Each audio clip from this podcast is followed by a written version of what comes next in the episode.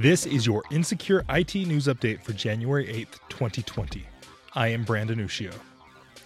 From InfoSecurity, Google has tweaked its Project Zero disclosure policy in a bid to drive more thorough patch development and improved adoption.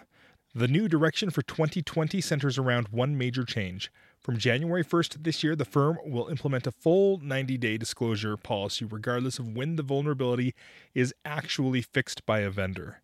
In the past, the relevant researchers could decide whether disclosure came at the end of the 90 day period or when the bug was fixed. And according to Project Zero manager Tim Willis, too many times we've seen vendors patch reported vulnerabilities by quote, papering over the cracks and not considering variants or addressing the root cause of a vulnerability.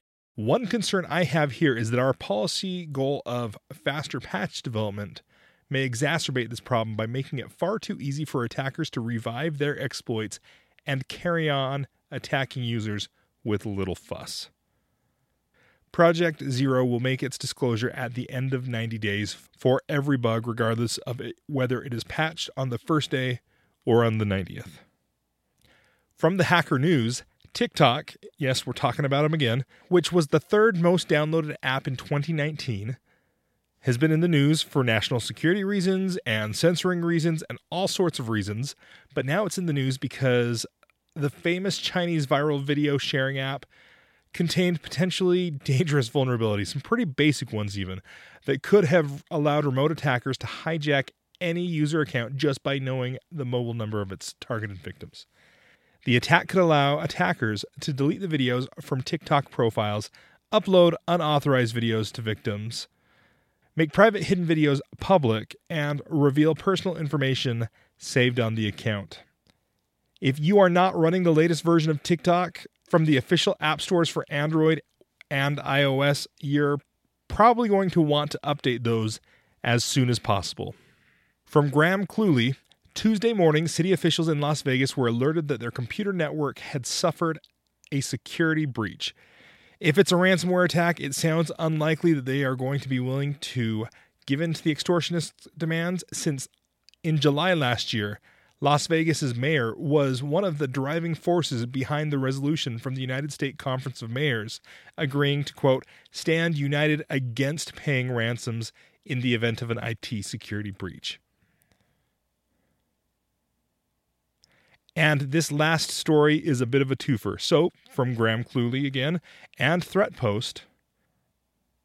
After more than a week, Travelex, the company that manages the currency converting ATMs all over airports, is still down after a ransomware infection hit them on New Year's Eve. Researchers believe that the attack vectors were unpatched Pulse Secure VPN servers and that the version of the ransomware as a service known as Soden Okibi, I'm pretty sure I said that wrong, is what has taken them down.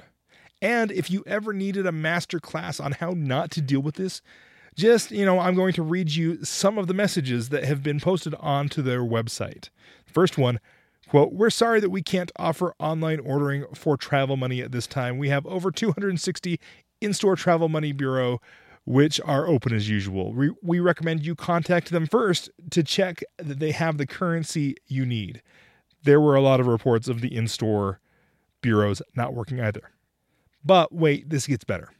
After a few days, their site read that it was, quote, temporarily unavailable due to planned maintenance. Well, yes, they may have planned to try to fix the attack that had happened a few days, but it was not planned maintenance. And finally, they released a statement saying that yes, it was a cybersecurity incident, but it almost seemed like the statement was being made to the group behind the attack and not to their customers, since there are no FAQs, emails, or phone numbers directing them where to go with further questions. That's it for your daily Insecure IT news update. If you would like to support the show, head over to insecureitnews.com and subscribe to receive daily email briefings. And until next time, 99 little bugs in the code, 99 little bugs. Take one down, pass it around. 139 little bugs in the code.